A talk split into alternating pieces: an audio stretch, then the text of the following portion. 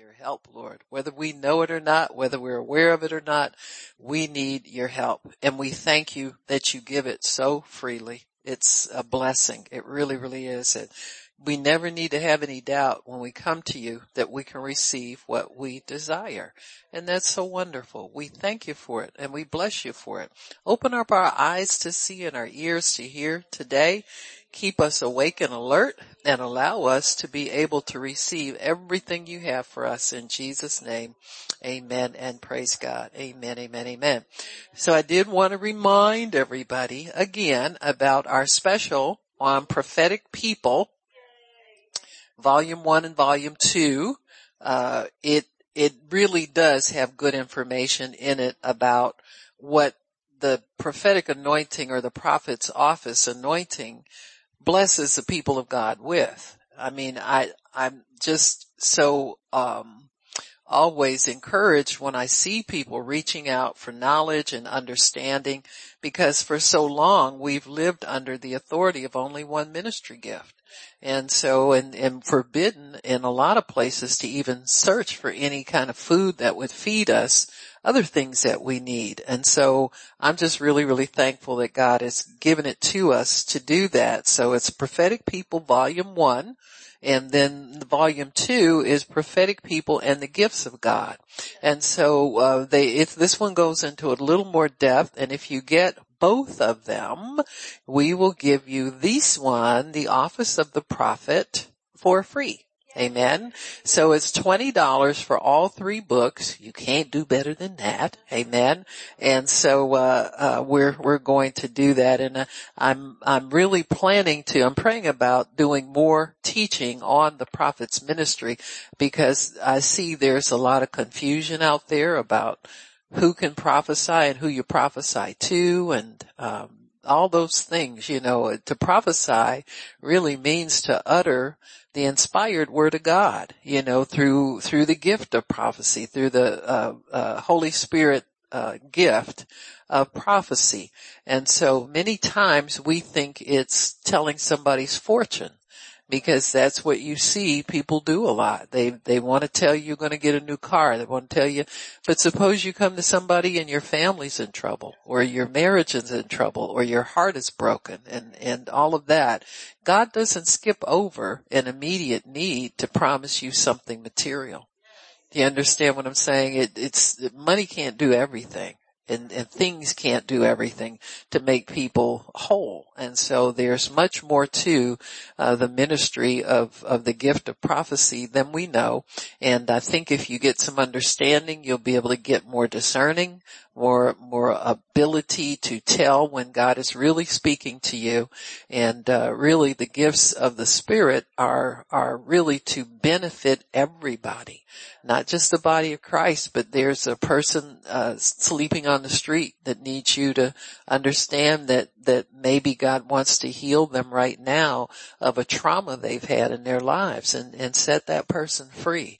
And so unless we understand the full function of that ministry and, and that anointing and the gifts that come with it, uh, then we won't be as fully equipped as God wants us to be. So we're all about equipping the saints for the work of the ministry. Amen. And, and, uh, that's what we do. So those are available for the month of June. So we're in the month of June now and, um, praise God. Just, uh, go on the website.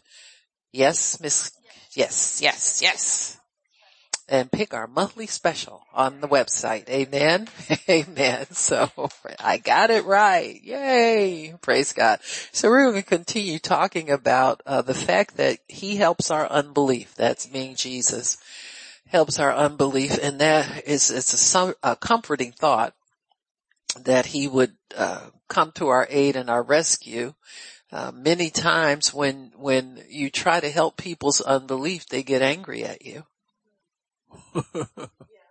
I know from experience, you know, if, you know, you, you want people to receive what God has, you know, and I'm, I'm not perfect in, in things at all, but, you know, I can discern when people really aren't using the faith that they have available to them to get things done in their lives, you know, uh, and I'll instruct people, well, you know, I just believe you need to do this and, and things will get better for you.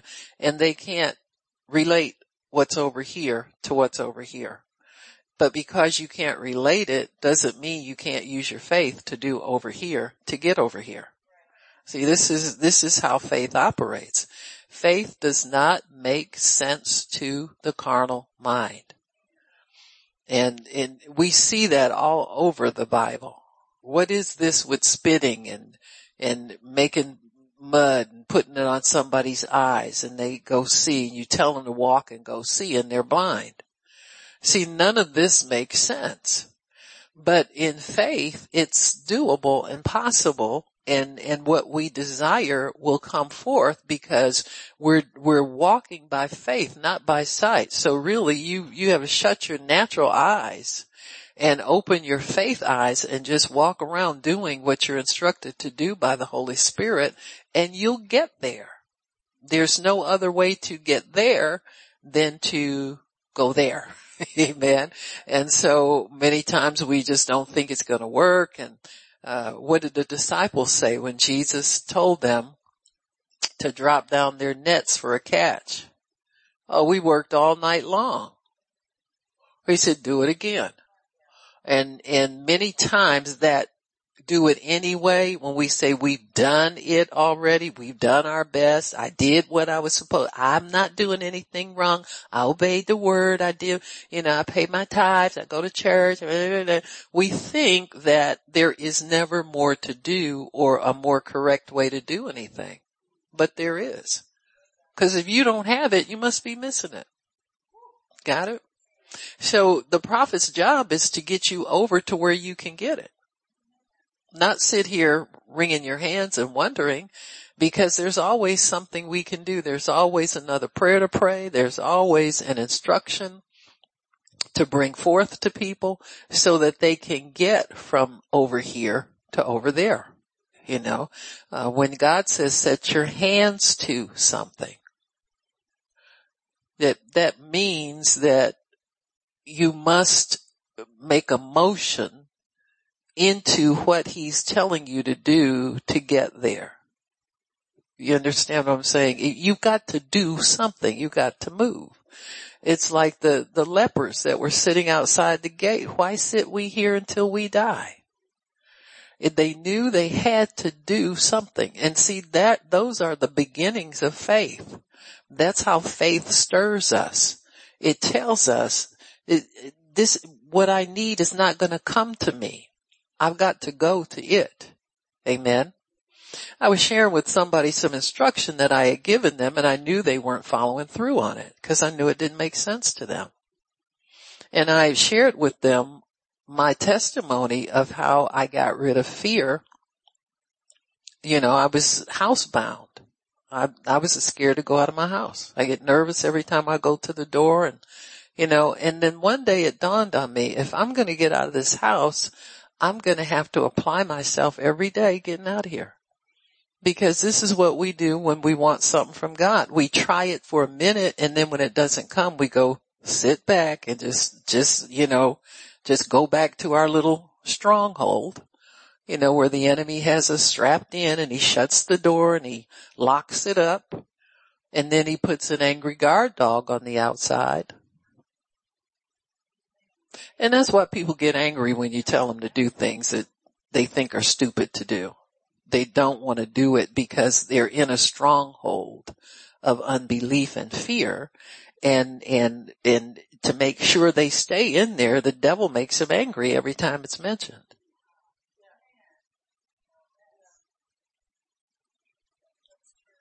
Because many times we can't envision ourselves doing the things God tells us freely belong to us. So when somebody comes by and says you can do it, you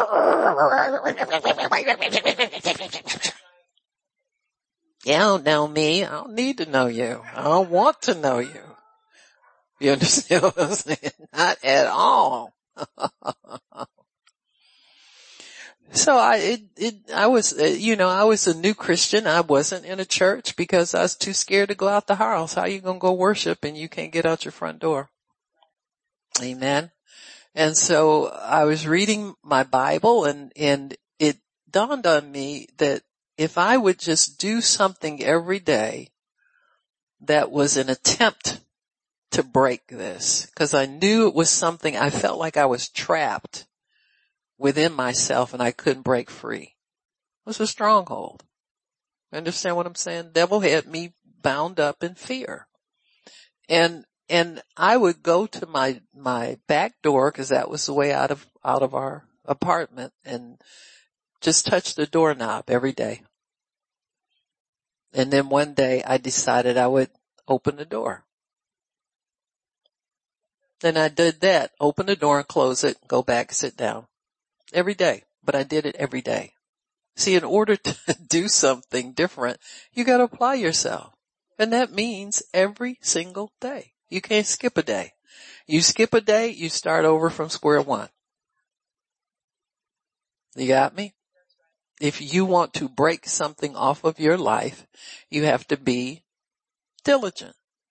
Bible says God rewards people who diligently seek Him. That means like a student. You go to school every day when you go to school. Amen. You know, you take certain courses in college, but you put in an everyday effort just going two days a week. So you have to do it consistently in order to see change. And I remember going out of the house and saying, I'm going to drive my car. Today is the day I drive my car. And I went down and sat in that car and didn't turn it on, but I sat in it. That broke the fear, that first level fear. And then I went back upstairs and for days I would go down, sit in the car. One day I turned the ignition. Amen. Backed out of the parking lot onto the street, around the block and back again. And I did that for a few days. And then one day I was saying, I'm going to go to the store. I set my goal at going to the store and I went to the store and I went in. And see, the more you use your faith, the easier it gets for these things to move out of your way because your faith is growing every time you use it. Now see, that's a simple example. Now most Christians will say, I ain't that bad. But if you're not able to get from square one to square two, and see, we don't appreciate that we can set our hands to anything and make progress for a big thing. See, just because what you are doing doesn't pay off in the arena where you are doesn't mean that your faith is not working to prosper you somewhere in your life. Cause it can't fail. And see, this is where people lose the battle of diligence is because they're looking for something to happen over here because they're setting their hands to something here and God prospers them over there. They don't like that. How come I can't have it this way? So this is the kingdom, a Burger King. You understand what I'm saying? But he said he would prosper if you set your hand to something. Amen. It's like you, you, you're, you're working and you're, you're striving. Say for instance, you know, like Miss Nola's in insurance and things like that right now. Well, she applies herself to what they tell her to do in insurance, it may take some months before that pays off. Sometimes years. But in the meantime, God is still prospering her. You know, somebody will say, well, you know, uh, you know, I want to buy some of your jewelry to her. And because she's setting her hand over here, the jewelry all of a sudden starts to move. You got me?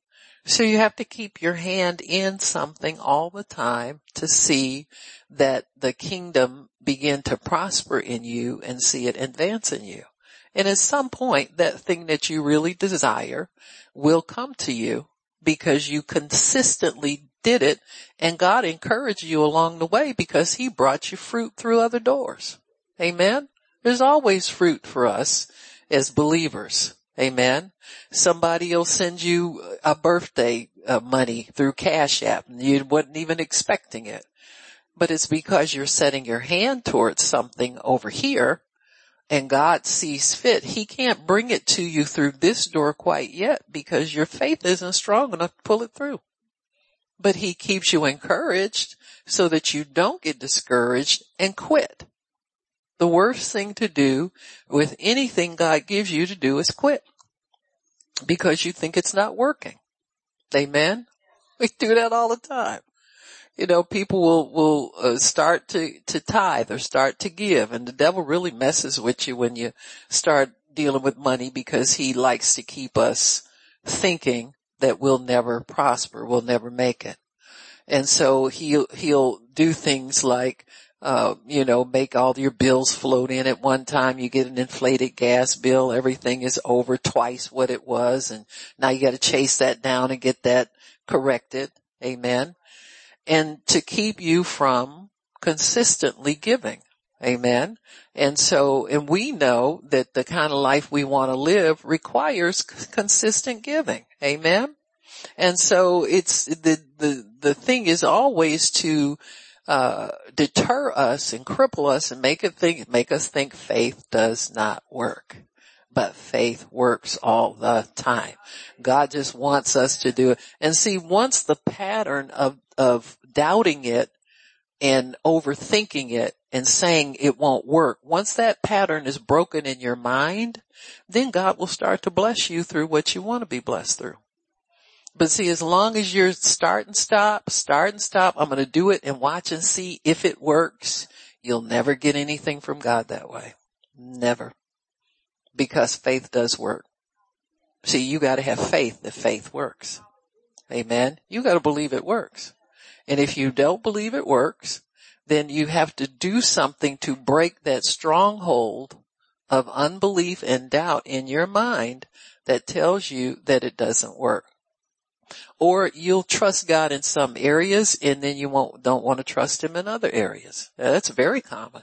People will trust Him with their finances, uh, eventually, you know, at some point, but they don't want to trust Him with the job, the career, the health, the, you know, do, can I get a spouse? Can I get married? Can I have all those things? Uh, they just don't want to trust him in that. And you'll, you'll run into that stronghold in your mind. You know, I'll see young, young people, oh, I want to get married. And then when, when, you know, something happens, a married person starts to have trouble. See, that's why I'm glad I ain't married. Well, what, what do you really believe? See, you tell on yourself.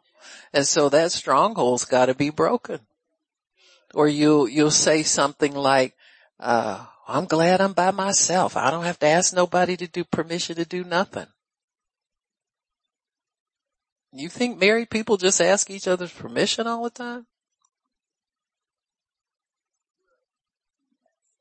I mean, you get tired of that after a while. You just, you know, baby, uh, don't ask me every time you want to go somewhere. You got blanket permission. you know what I'm saying?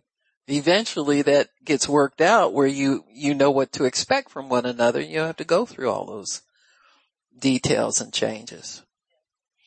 But this is how the life of faith is. We have to believe everything in the Word of God. You can't just believe some things and haphazard stab at this and keep watching to see if God's going to bless you? My goodness. You know, if I do this, is that going to work? Well, are you believing it's going to work? If you don't believe it's going to work, it won't. Amen. But you got to believe it's going to work. Amen. It's like people when they, they, you know, we send them a prayer cloth or something like that or a tape. Those tapes sometimes would sit there forever. They never listen to it. See? Didn't get well. Some passed away. You know, and you'll ask maybe a loved one, did you, did they ever receive the stuff we sent them for? Yes, around here somewhere. They didn't listen to it. And there was their healing sent free to them in the mail. All you gotta do is listen. You're listening to something. They listen to Oprah. They listen to the news. They listen to everything else. So is, this is not you doing anything different. You're just changing, you're switching channels, that's all. Inclining your ear to God's word. And so the life of faith is a life of consistent obedience to the leading of God, to His Holy Spirit. What's He leading you to do that is gonna, uh, bless your life and, and, and, and that kind of thing? we have to consistently do those things.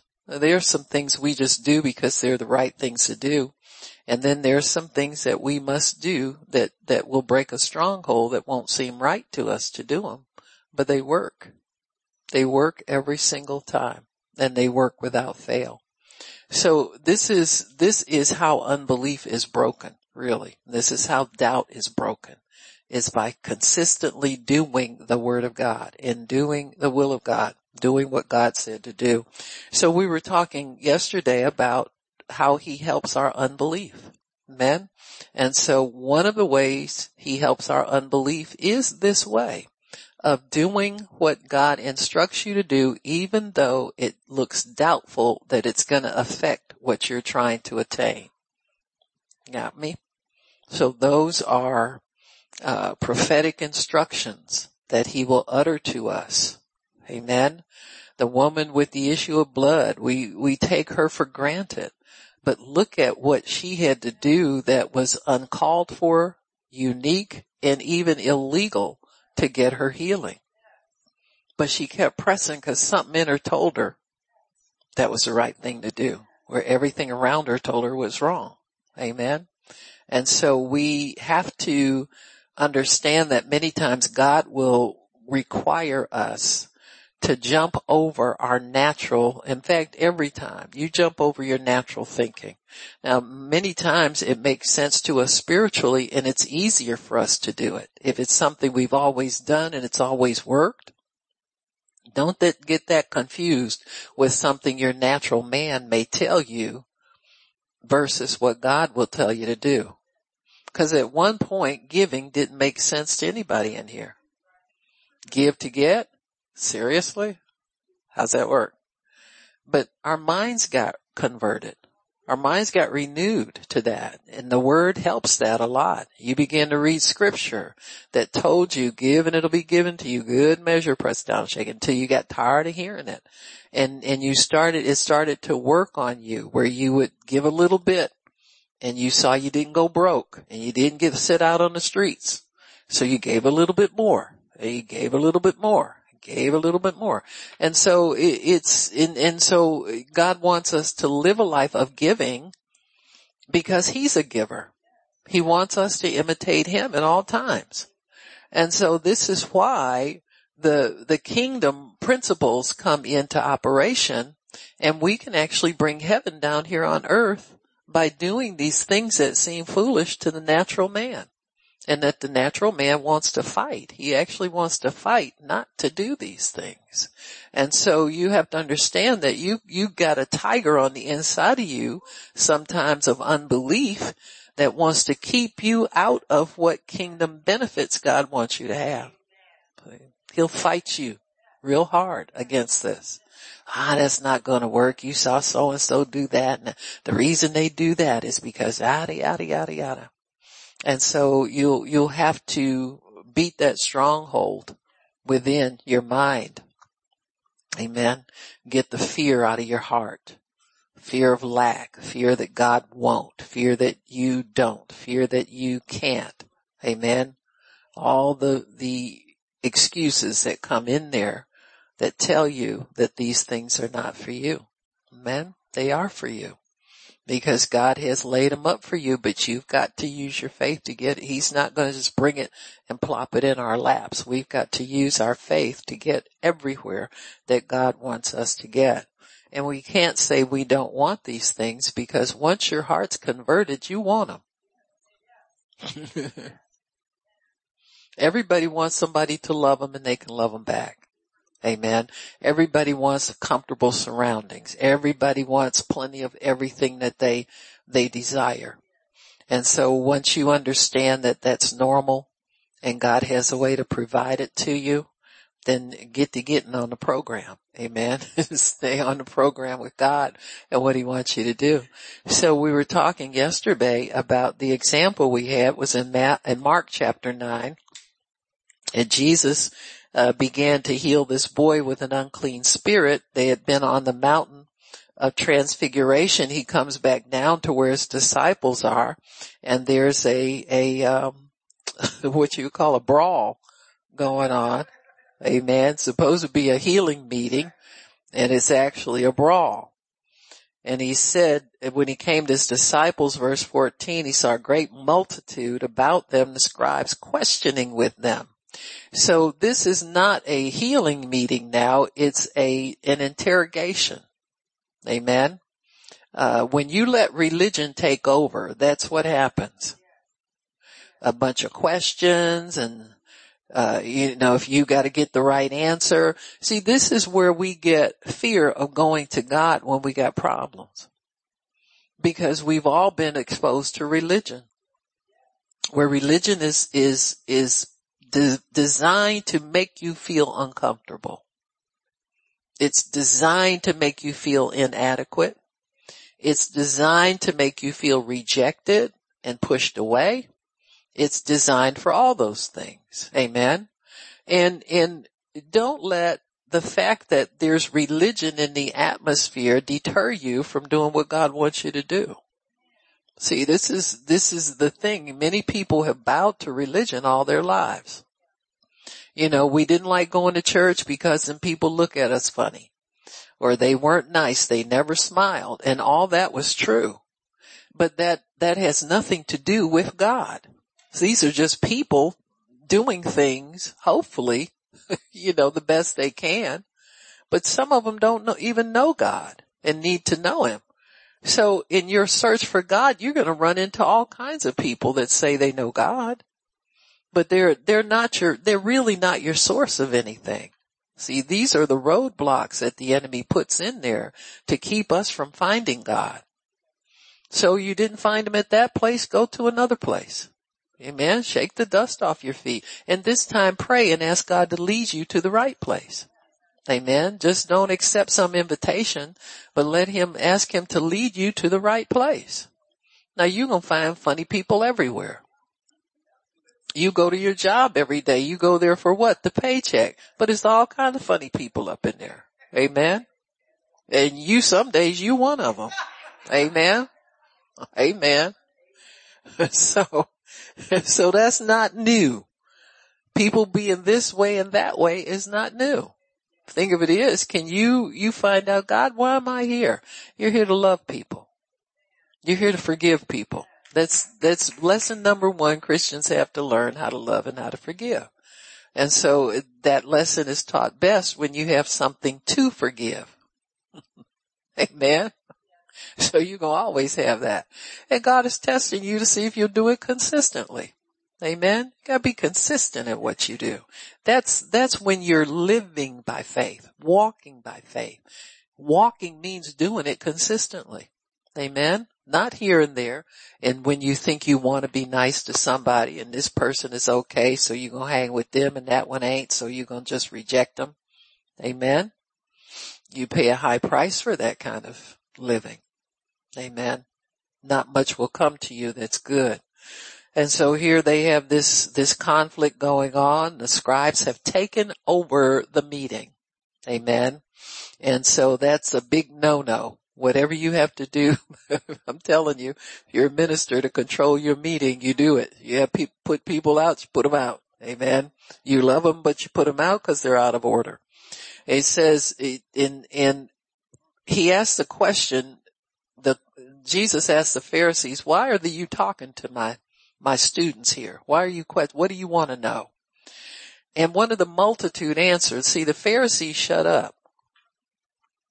You don't see one answer from one, I mean a scribe, one answer from anybody to Jesus' question.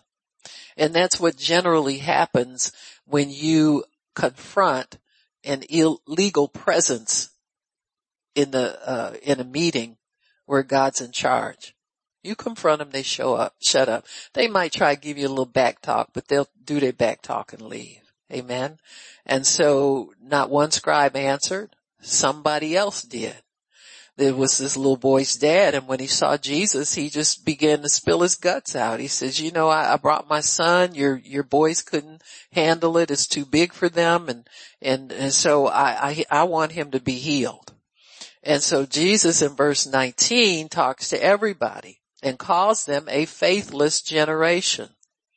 That's everybody in that crowd, the scribes, disciples, this man, his boy, everybody. Nobody's left out because Jesus senses unbelief in that atmosphere.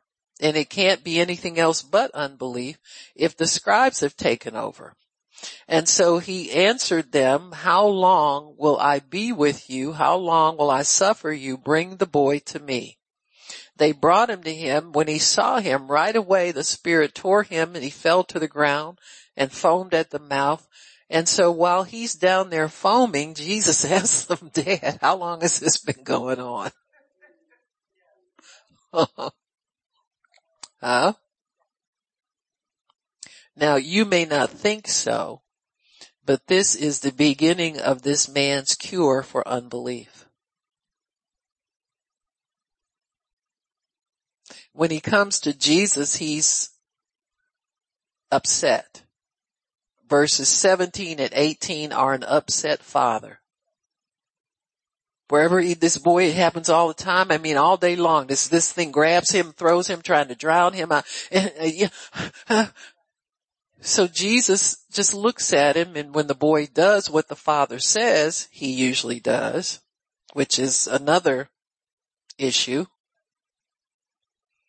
unbelief tends to speak of things as though they are and they continue. So you see, as long as the dad's complaining carrying on, this boy is going to be down there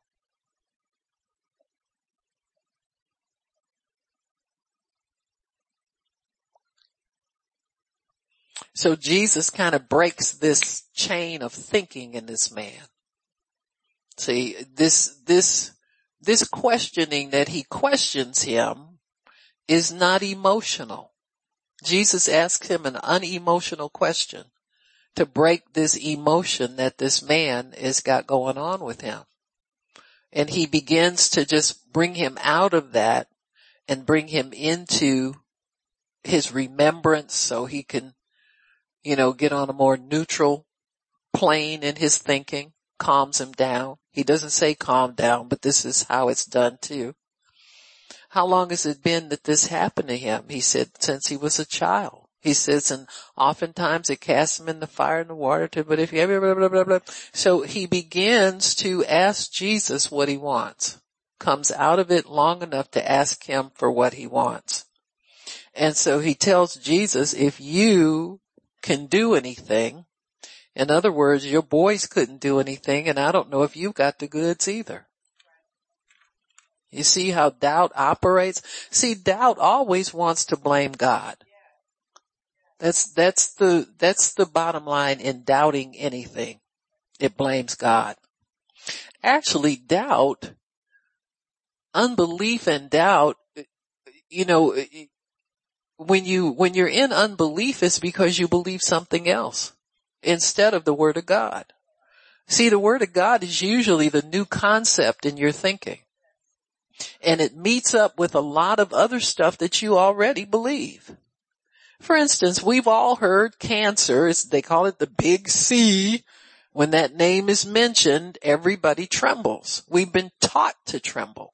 We've been taught to fear cancer. We've been taught to seven danger signals. Remember those days? They posted those everywhere.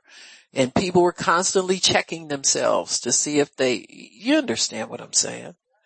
So when somebody says you're healed already, huh, what? See, it comes into conflict with all that. See, heal comes into your head and seven danger signals and you got to fear cancer, But it starts batting it around in your brain. And it slaps it right out of your thinking. And pretty soon you say, now that don't work. I tried that. So and so tried that. You don't know what people tried. And you don't try God anyway. He tries you. You're being tried right now to see if you really believe. Huh? we go to church and confess all kinds of things and I believe this and I believe that. Well, you have, you're going to have a chance to prove it. Amen.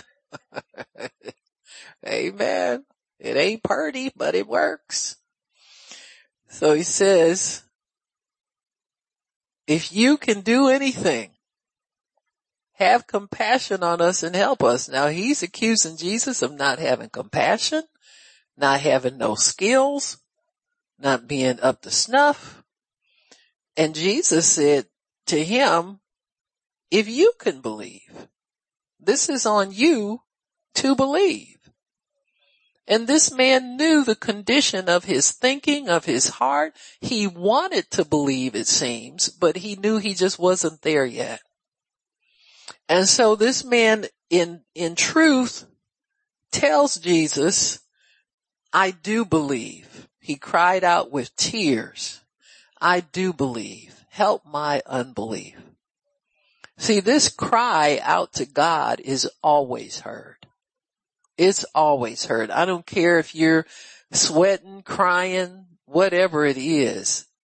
It's always heard. Now this man might have been trying to pretend like he believed before, but after Jesus gets finished working him over in the Holy Ghost, he tells the truth. He says, I believe, he said, but I just can't get this right enough to believe right so that my boy can get healed. So I got some unbelief and I'm acknowledging it and I'm asking you to help it. Amen. And so what does Jesus do? He talks to that spirit and tells him to leave that boy and don't come in here at him anymore. See, an honest answer, the expression of what faith you have, he's got faith because he still wants the job done. Wanting something has an element of faith to it. Cause at some point that faith will get active and you'll start to operate in the laws of the kingdom so you can receive what it is that you need and what you don't have. And so he's, he's using what faith he has and he realizes that he believes some. If he didn't believe some, he never would have brought the boy to the disciples. See, he had that much faith. And yeah, he got roadblocked and, and sidelined, but can he continue? And when he talks to Jesus, it shows you his faith is still active. And Jesus sees that. See, if he had taken the disciples can't do it and walked away, that would have been the end of his faith. But he stays there. He wants the boy well. Amen. Whatsoever things you desire when you pray, believe that you receive them and you'll have them. He was trying to believe that he received them, but he wasn't getting any action on that. So he realized there was still some glitch there that wasn't right, but he confessed it to the Lord. You, you think you're confessing things is not worth anything, but I'm telling you, it'll get you a miracle. Cause you got him one. Just being honest before God, it, it, you look at all the crazy religious people prophesying to one another and telling them they're going to get this and get that from God and they don't know God. They never ask God if they should tell people that, if that's him talking to them. So putting God in it tips the, the scale so much in your favor that it's crazy not to go to him and be honest with him and tell him the truth. They told this guy told him the truth. He said, you know, I think I do believe, but it's something about me. I can't get it together here. Help my unbelief. And when Jesus saw that the people came running together, he rebuked the foul spirit and told him to come into him no more. The spirit cried and they thought he was dead. Jesus lifted him up by the hand and he arose. And so this, this business of belief and not belief can be remedied very quickly by God. We see that here. This isn't like it's, well boy, I gotta listen to the word more and I'm, you know, I don't know. You just start to believe you have it now. See, if you want it now, you believe. See, many times we don't want to ask God for something now because we think that's impolite. Hmm? Or we think it takes a lot of faith to get stuff now. Well, people are getting stuff now all over the place. Huh?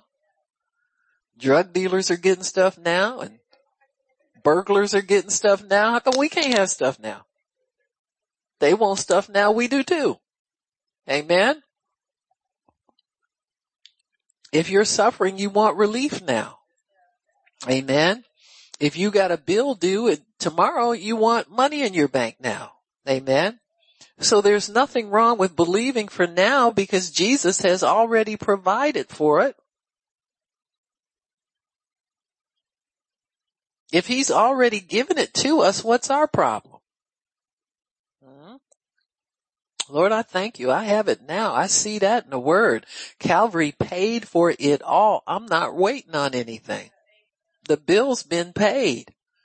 The debt now, see, some people don't think they owe a debt because of their sin. Now if you think like that, you better start over again, understanding things. Cause the, the only thing that ever stood between us and God's kingdom was our sin and the unrighteousness that comes with it. Now that you're righteous, there's nothing stopping. See? You have that available to you through the covenant that we have with God. He is our righteousness. He lives inside of us. Just yield to him, listen to him, do what he tells you to do and the things that you desire are yours. But you got to accept that the work's been done already. The payment's been made. You gotta believe in that. You gotta believe that these things have been done for you and you have everything that you need now. If you've got the Holy Spirit inside of you, that's everything. He's everything. You can draw from his wisdom, his knowledge. You draw from his words. Holy Spirit, give me the words to say to make this thing happen in my life. Give me the, the desire, the right desire in my heart for the right things. Sometimes we don't want what's right. We want what we think we want. Or we think what we, we want what we hear other Christians say they want. Amen. We pick up a lot of ideas like that. And so if, if you don't understand what it is that God has for you, just go ask him. He'll tell you. He wants to tell you what he has for you so that you can, can work with him and not, you know, uh, have trouble with what you're doing. So Jesus tells this guy, all things are possible if you believe. Amen. Now the man has already said he believes. Is that enough? Obviously, yes. Amen. Your faith is more, more potent than you think it is. Many times. Amen.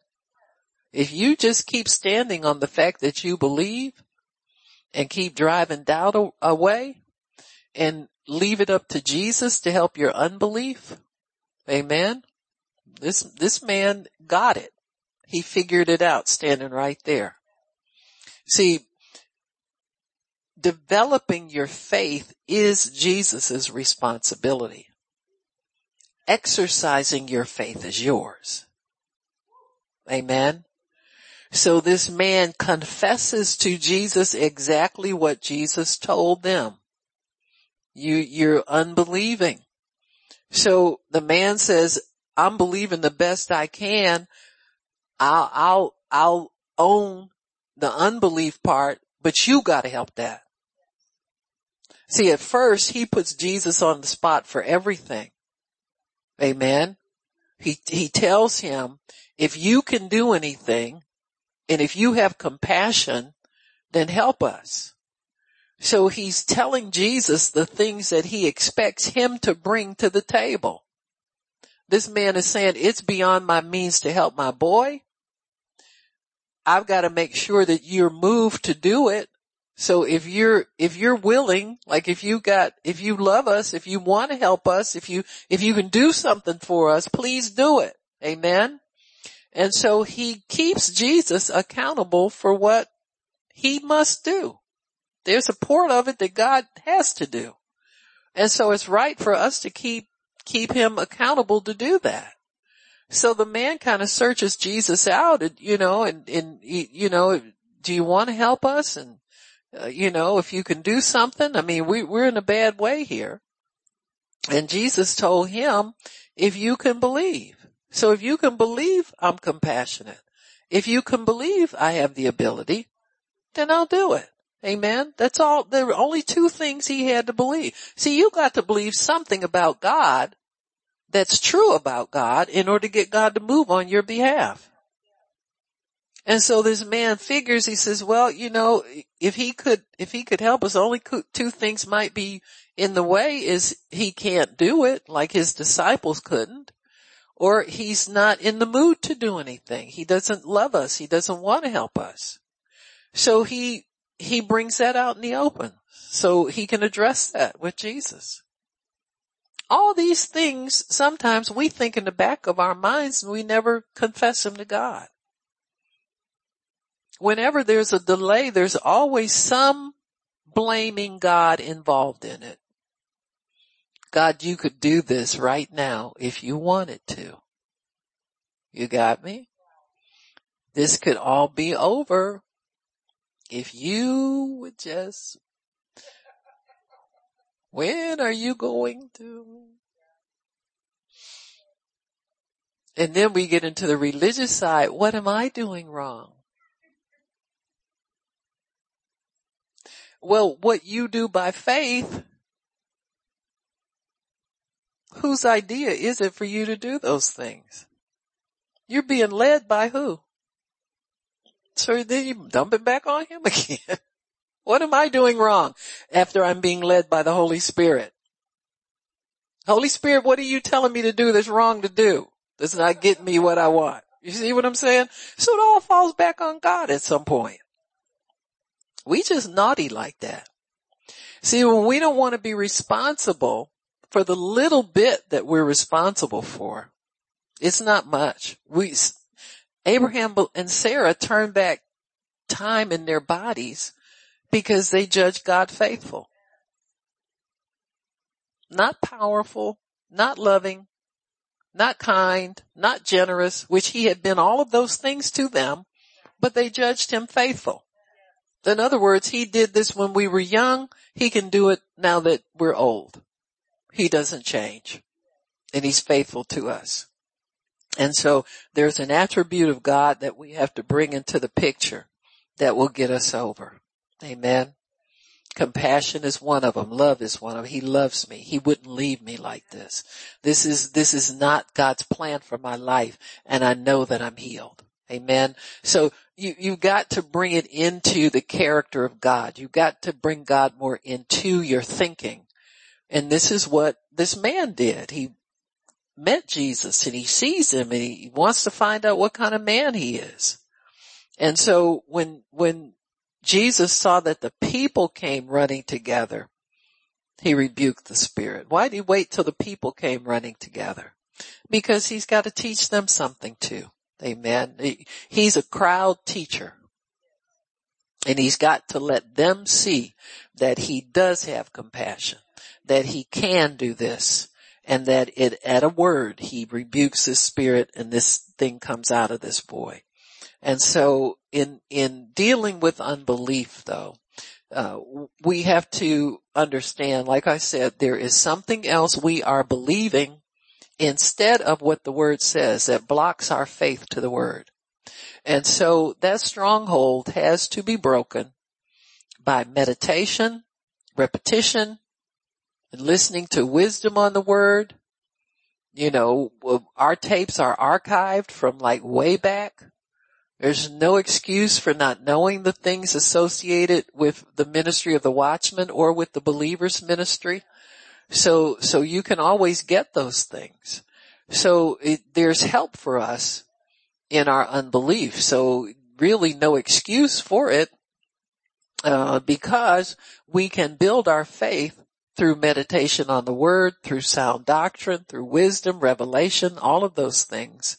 Uh, we, we have to have those things so that we can get, um, our faith working the way God wants it to. So, um, this, this man though properly places the responsibility where it belongs. And I think this is another thing that hinders us sometimes in attempting to believe or, you know, exercising our faith, somehow we get it mixed up and think we're ha- we have to bring it to pass when it's God who brings it to pass. Amen.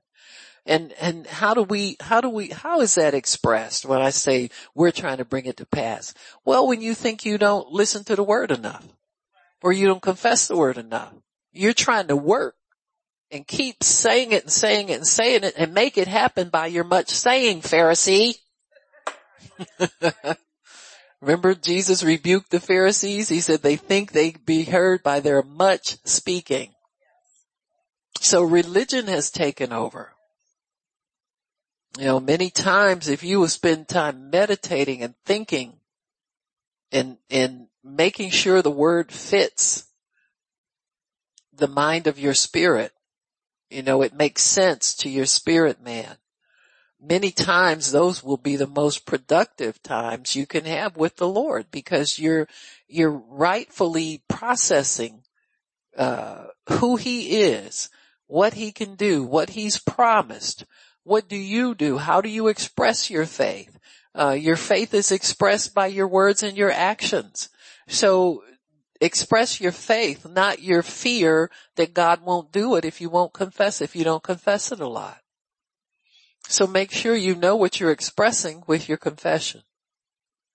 Oftentimes your confession is needed by you to keep reminding yourself that God is working, that God is, is active in your life, that he's doing something that's very, very profitable for you. Amen. And begin to rest in the hope that you have. You know, my hope is that these symptoms will one day all leave. In fact, I want them gone now. Amen.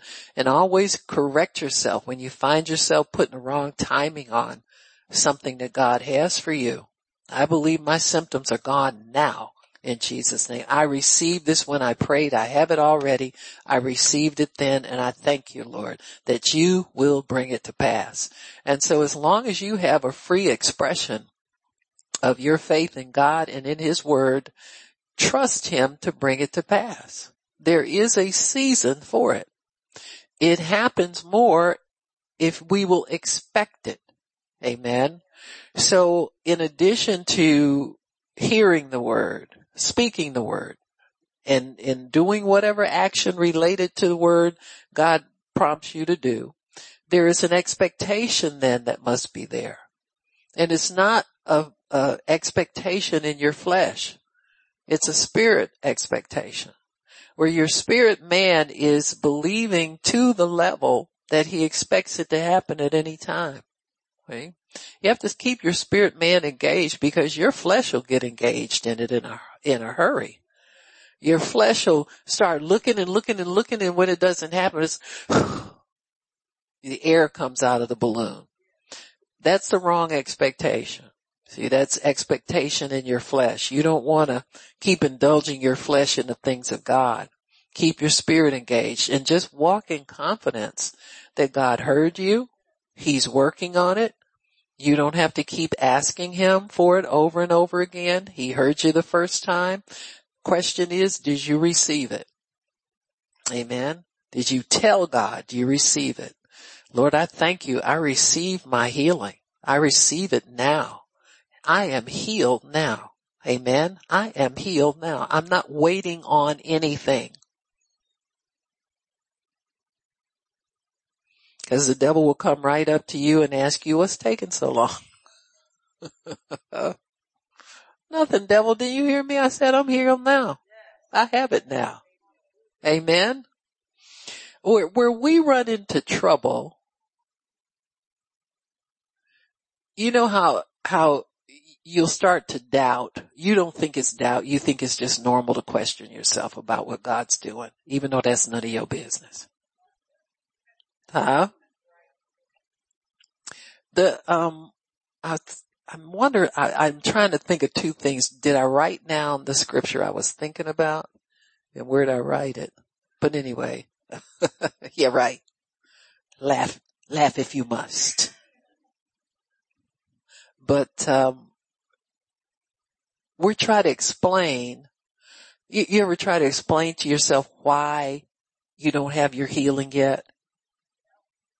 Or you have a symptom that was gone for a season and is flared up again? What's the first thing you do? Wonder what, wonder why this came, wonder, wonder, wonder, wonder, wonder. And so you're, then that's your carnal man. He's trying to get involved in spiritual things, which ain't his business. But the wondering always comes from your flesh, from your carnal frame. and you'll start to wonder, well, I wonder why this symptom is, now I haven't been bothered with this in a long time. Wonder, then it's, I wonder what I did to make this happen. And then you try to go back in, in your thoughts and figure out and trace all your steps and Oh, I ate something funny. Yeah, my cousin, you know, I ate this over, I had this over at my cousin's house and they don't cook, they don't clean their dishes good over there. What you eating it for? That nasty, nasty dish food was good going down.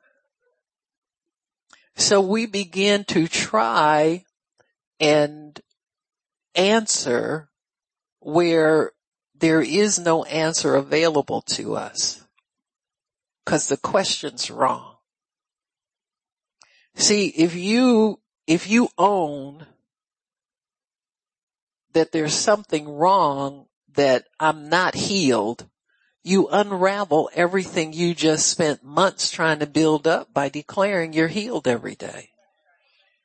And see, this is what the enemy does to us. He comes to us with something negative in the natural that he knows he's going to get a rise out of us for us. We, he's got to get a response from us on this. And instead of saying we're healed, we start to wonder why. Why what?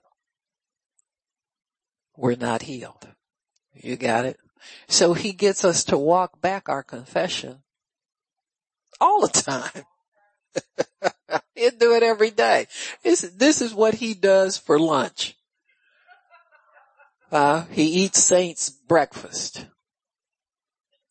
But the Bible clearly tells us that the seed, I'm trying to think where the parable, this parable of the seed is. Ay, ay, ay. A seed is planted and it grows overnight we know not how. That's, that's the gist of, of what Jesus taught in that parable. So is your seed of, of health planted in you? Or are you still doubting it? Mark? Yes, like I was gonna say. Okay, here it is. Sorry about, thank you Shannon parable of the growth of the seed. Well, that's pretty obvious. It said, and he said, so is the kingdom of God as if a man should cast seed into the ground and should sleep and rise night and day and the seed shall spring and grow up he knows not how. So once you've put your seed of healing out there, you believe you receive your healing when you pray, it's gonna grow inside of you and you don't know how. Why we keep trying to explain to the devil why we don't have our healing yet? When we have it. See, we're trying to explain a process we have no knowledge of. And we're not gonna get it. God doesn't want us to know how the seed inside of us grows. Just accept that we will have it in due season.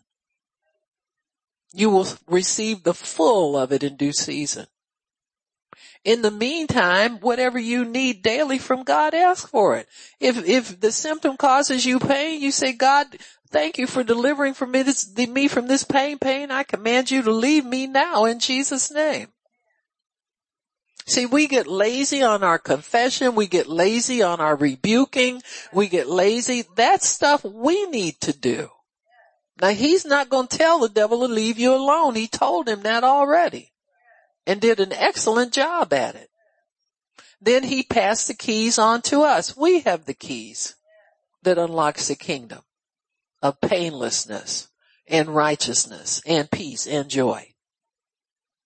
But the main thing the devil do, I mean, he's gonna attack you from time to time. He'll give you a pain here and there. And he wants you to meditate on the pain and try and figure out how it got there. And, and your health is growing. You know not how. So how you going to give him an answer for something you don't have any knowledge about? God's not going to tell us everything. Ooh, we'd be a hot mess.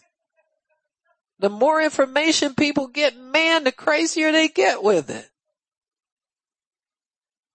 Well, I was reading this, so and so and such and such. Oh boy. Huh? What did God minister to you out of that? What truth did he minister to you that's useful? That's what I thought. Go somewhere and sit down. Just like I'm doing. Amen. So what is unbelief? Uh, in 1 Timothy 113, it, unbelief is associated with ignorance. The apostle Paul said that about himself. He talked about how he persecuted the church and he said, I did it ignorantly in unbelief. Amen. So it's associated with ignorance and it's associated with darkness because Hebrews 12 refers to it as an evil heart of unbelief. So it's the part of your heart that's not been circumcised. Amen. There's some things still in us, in our flesh and, and, and, and in our members that won't yield to God. You're trying to root those things out with the word. And so as we labor to enter into the rest by believing God, unbelief then has to leave us and not stand in our way anymore. So the more you feed on the word, the more you speak the word into your situation, confess the word over yourself, the less unbelief you have to deal with. You know, it gets smaller and smaller as a hindrance uh, and a, a, a mountain in front of your, your answer, in front of your promise. The root word for unbelief means to convince by argument. So that thing's going to argue with the word when the word comes into your heart. Unbelief is going to try and convince the word it has no place in your life. so, so you got to let the word win out. You got to be adamant about it. The uh, unbelief means also to have confidence. Unbelief is very persuasive. It has, it will, it will gather facts to present an argument that has, makes no sense whatsoever. Amen. You know, it, it will build a case against someone, something, God's word, God's truth. Amen. It's like, you know, it, it, many times over the years I've ministered to people who were having problems with relationships and they would list 15 things that was wrong with the other person. You know, so they're, they don't want to believe that they should forgive that individual and move on in life. I mean, this is really hindering you from living. And, and they build a case. Oh, they did this and they did that. You don't know. And they did this and they're this and they're that. And they, did, you don't know that person. You understand what I'm saying? That's how unbelief argues against your faith. So when you step out and start believing God's word, put your boxing gloves on and be ready to find more word to support what you believe because that unbelief is building an argument and a case against you where it wants to defeat you so that you don't step out against unbelief. Amen. It, it, it means to persuade and obey unbelief does. Amen. From the root word of it. It implies that there is no help for the person in unbelief, but there is. There's always the word because unbelief will, will lock you down in a stronghold and throw away the key. And, and the answer is the compassion of God to come in and release you from that and his word to penetrate and bring you out of that. Amen when the person hears the word, strongholds weaken. And that's what the enemy hates. He hates to get weak where he's been strong. And they are eventually broken and the light of God comes in. Amen. If that person will purpose to make a change, it, just humility and listening will get that change started in people. We've seen it when we lead people to the Lord. You've had relatives that made fun of you, watched you for years, and then all of a sudden one day, yeah, I went back to church. Yeah, I love the Lord. I said, wait a minute, what? Wait a minute, hold it. I've seen this before. You know, someone will like the apostle Paul in your life. You know how the Christians ran from him. They said, nah, we know what that dude will do. We don't trust him. Amen. So, so there is help for us in unbelief and we, we prove that with this scripture, uh, with the man with the son. He said, help my unbelief. So he looks to Jesus as help for his unbelief. And that's what we need to do. There is help for our unbelief. Don't feel condemned because your faith isn't up to snuff. It's not bringing in what it should bring in. Actually, mostly there's nothing wrong with our faith. We're just not using it. Not using it. Many times when Jesus would see the disciples, he would ask this question, where is your faith? Is it over in something in the natural instead of in the kingdom where I can help you with, I can do something with your faith when you put it in me.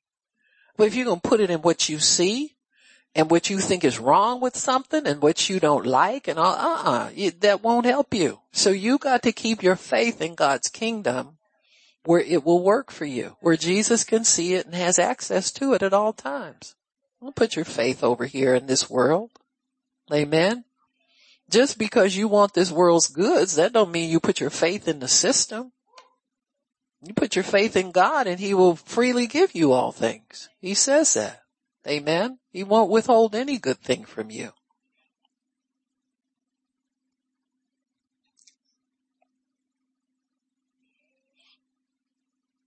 Christian behavior that isn't, isn't wholesome or isn't productive is the result of unbelief, not weakness.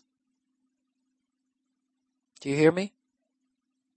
You know, I would tell people all the time, you know, I say your problem isn't, isn't that you, you have lust for the wrong things. You just don't have faith for God stuff. Your faith is over there in your flesh. It's not in what God has for you.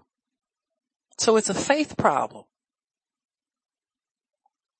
Well, some people believe it. I don't know if you. Or people say, I'll be glad when I get so and so much money so I can get so and so. You don't have a money problem, you got a faith problem. Your faith is over in money instead of in God's. Put it over here where it belongs.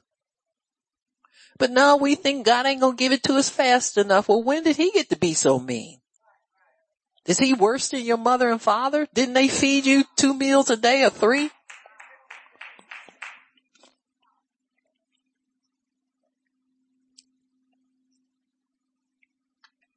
Keep your faith over in the kingdom. Now see, people think, well, you know, I, I'm not believing God. You believe God to get across the street. You got everything else you want. You, you gotta believe God for the next breath that you take. You understand what I'm saying? Any change that you make in your behavior, in your thinking must be done by faith. That word must come in to your spirit and motivate you to obey it before you can do anything. Got me? Anything consistently.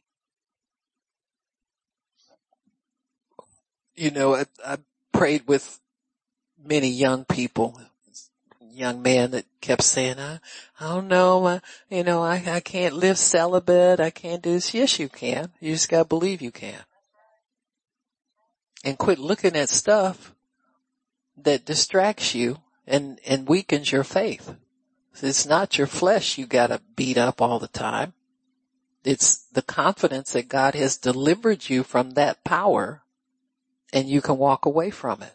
Amen the, the way you exercise your faith, if you, you don't want to sleep around or you don't want to fornicate, you just walk away from it. See, that's a corresponding action to what you say you believe about yourself. You walk. Huh? Or you do what uh, Joseph did, you run. Huh? But that's a corresponding action. And see, that's where people think they're weak. Well, I can't. You've never tried it. You try running and see if it don't, see if your legs don't work. They work to get you every place else you need to go. Come on now. So all we talking about is little muscle movement. See? And, and many times people don't take the time to put the word inside of them to understand who they are in Christ. Even though the way they live is defeating them every day. And they're ashamed and embarrassed at what they do, but they don't use their faith. I tell them, I said, one day you're going to realize what your faith is for and you're going to pick it up, dust it off and begin to use it for what God told you is for. It's for you to live right before God. Amen. You can live for God. Amen. So Jesus' job then is to help our unbelief. If it weren't, and see, when we go to Him and, and we're asking Him about things that we want, we haven't seen them yet, you know, classic example, we think it's up to us to conjure up more faith. I gotta confess the word more. I gotta read more. I gotta do this more. No, he's there to help our unbelief. There may be one little thing that we need to change that's blocking the whole process. And we keep going to him with our ideas of how we're going to fix it.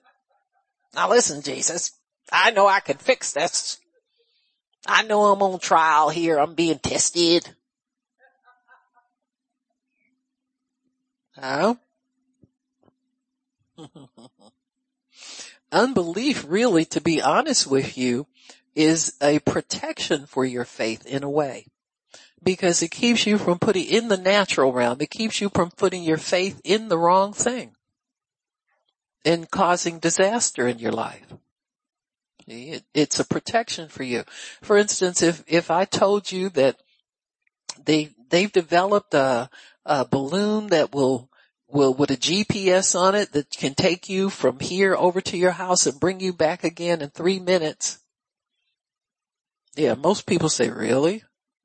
Uh, pass me by. I won't have anything to do with it. See, that's unbelief. It guards your heart from fake stuff, fantastic stuff, and stuff that we know just won't work. Well, isn't that the way God's word sounds to us the first time we hear it? it sounds fake, fantastic, and it won't work. And yet it does. So unbelief comes into play to protect us from believing, from believing in the impossible. Amen. Like it always does. So on the one hand, it can be your friend if you're just a natural person. But if you're a Christian, it's your enemy because it'll keep you out of the things of God. See? So we have to understand that unbelief becomes the enemy where it once was your friend. Amen. A lot of things are your enemy once you get into the kingdom. Amen.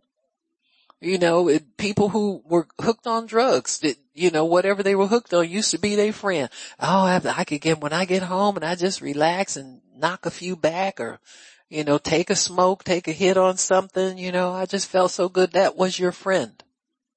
Now it's your enemy because the Holy Ghost takes over that position of keeping you content, keeping you peaceful. Amen. Keeping you strong.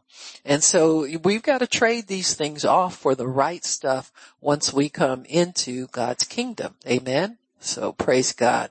Um, why don't you turn to Matthew chapter 15. How am I doing on time? I could do the world over again in nine minutes. I could paint my bathroom in nine minutes. No, I couldn't, but it's a nice thought.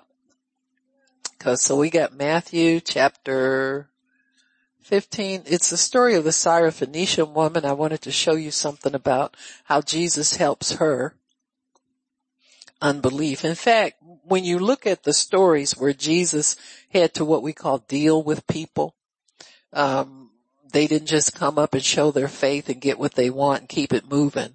He had to wrestle a little bit with them, had to talk to them, had to counsel them, that kind of stuff. And so that's one of these situations. It says here in verse 21, Jesus went there and departed unto the coasts of Tyre and Sidon, and behold, a woman of Canaan came out of the same coast and cried unto him saying, Have mercy on me, O Lord, thou son of David. My daughter is grievously vexed with a devil. But he answered her not a word. And his disciples came and besought him saying, Sir, send her away, for she's crying after us. He answered and said, I am not sent but to the lost sheep of the house of Israel.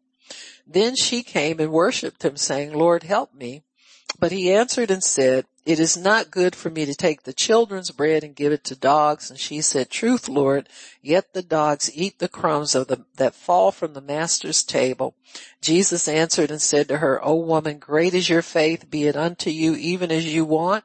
And her daughter was made whole from that very hour. Now this woman has a level of faith that not everybody had to begin with.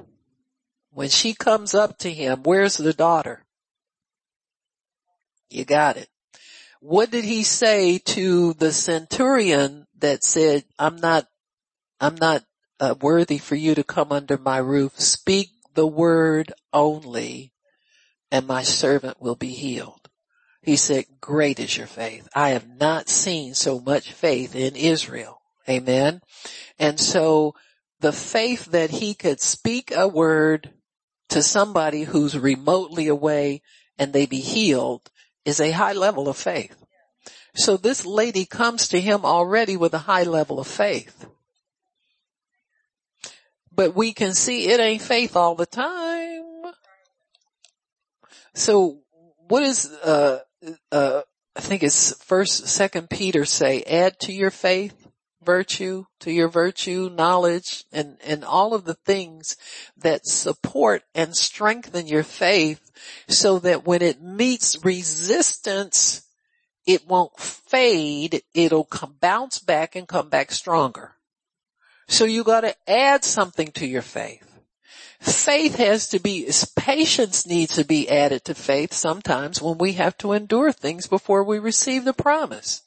So there are many things that, that that need to be added to faith, but this thing virtue, that's strength and power. That's resilience. That's long lasting power. Virtue would be like, uh, the, the Greek interpretation of it is manly strength. Amen. Actually that word virtue has a, a, a Latin root which means man. V-I-R is man in Latin. Amen. And so when, when we add that strength. That's the highest human strength you can have. Amen. And so here she comes and she has a high level of faith already, but it's going to be tested because she's got unbelief in her. Just like everybody else does when they first start. Just like the, the guy with the son did. And he, so he answered her not a word in verse 23 and, and then the disciples get involved, you know, and that's, un, you know, it's not right. But he, when he began to talk again, we don't know if he's saying this specifically to her or to the crowd in general. He's only sent to the lost, the lost sheep of the house of Israel. And then she came and worshiped him saying, Lord help me. So it's like, okay, I'm, this is what y'all do. I'm, I'm Israel now all of a sudden. Right. Israel were worshipers. They, they, you know, they understood the worship of God. So she tries that. She's trying everything to get rid of her unbelief. This is like us. I gotta confess the word more. I gotta do this more. I gotta do that more. We keep trying different things to see if it'll work on Jesus. Amen. And so she came to worship him, said, Lord help me. Then he gets to the root of things. What's holding her back? What's holding her faith back? It's unworthiness. She don't think she's worthy. She's heard the Israelites calling her people dogs. And he, he cuts to that. He says, "Well, it's not right to take the children's bread. I told you I only came to the lost sheep of Israel. I know you ain't one of them. Huh? And so she, she, instead of walking away, without it, she comes back again. That's virtue. She adds to her strength virtue. Because she accepts this social cultural norm that they're considered to be less than the Israelites, but in her heart she knows better. Huh? So Jesus is trying to get to what's in her heart. Just like he's trying to get to what's in all of our hearts when we first started to believe. You know, people say things like, when I first started, I thought this was going to be easy. I thought I'd have my healing in like two days, three weeks, two months. It's been all this time. And, but yet I've gone closer to the Lord. You ever heard that? And it's true. And that's what he wants. He wants you to drop the pretense, drop the fake confession, the fake I got it all together and I believe I received when I prayed, but I don't really believe what she said. You understand what I'm saying? He wants all that to stop. Amen. And when she, when she said, but even the dogs eat the crumbs of the master's table, that's how she really felt. Amen. She could have saved herself a lot of trouble and came up and said that to him at first. Just like us. We can save ourselves a lot of trouble. We come to God, I don't know what I'm doing right now. I'm trying to confess the word. I'm trying to get my healing. I'm trying to rebuke the devil. I'm trying to pay bills. I'm trying to do all this stuff. Why is it not working? But for an honest saying, he commends her faith. Why? Because it got, it, it got out, it got loosed from all of that cultural stuff. I'm not good enough. You know, I'm not, or, you know, sometimes you'll be a young person uh, coming into a congregation, you think all the older people have more faith than you do and more, you understand what I'm saying? I'll never be able to pray like they pray and all that kind of stuff. And, um, you know, that has to be knocked out of the picture so that we can get our faith loose so that it can do what it's supposed to do. Cause Jesus knew she had great faith to begin with, but it was being hindered and crippled by this cultural thing this unworthiness. You can't believe you have it and believe you don't have it at the same time. Either have it or you don't. So you gotta get rid of that thing that keeps telling you that you don't have it and you can't have it and you're not good enough to have it and nobody gets it in this short a period of time and all of that. Amen. So once we understand what we're up against and that virtue is necessary, Virtue is that thing that makes you bounce off of the mountain and go hit it again. Amen. And that's what she did. She bounced off that mountain twice and hit it a third time and came up with that healing for her daughter. And we can do the same thing. We've got to, sometimes you got to add determination to your confession, add confidence to it Add, I've got it now to it and I'm not going to be denied. God, I'm going to keep at it. I'm going to get this. I'm not walking away empty handed. No, not at all. And devil, you get out of my way because I'm going to get this because God has it for me and I'm not settling for nothing. Amen. Amen. Praise God. Father, thank you for your word. Thank you for understanding that comes with your word. Lord, we bless you. We thank you and we praise you in the name of Jesus. We understand, Lord, that you want our faith to, to always be visible to you, that we always need to be involved in some kingdom activity that requires our faith, Father. That's what you gave it to us for, not to sit it on the shelf, not to save it for special occasions, but to use it continually. So we thank you for it, Lord, in Jesus name. If anybody needs prayer, come on up and I'll pray for you. Then I'll pray for the people on the internet.